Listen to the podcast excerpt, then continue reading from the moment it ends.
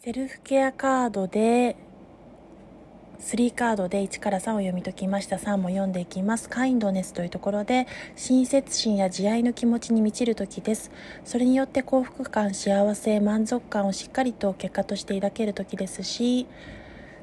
未来には日常の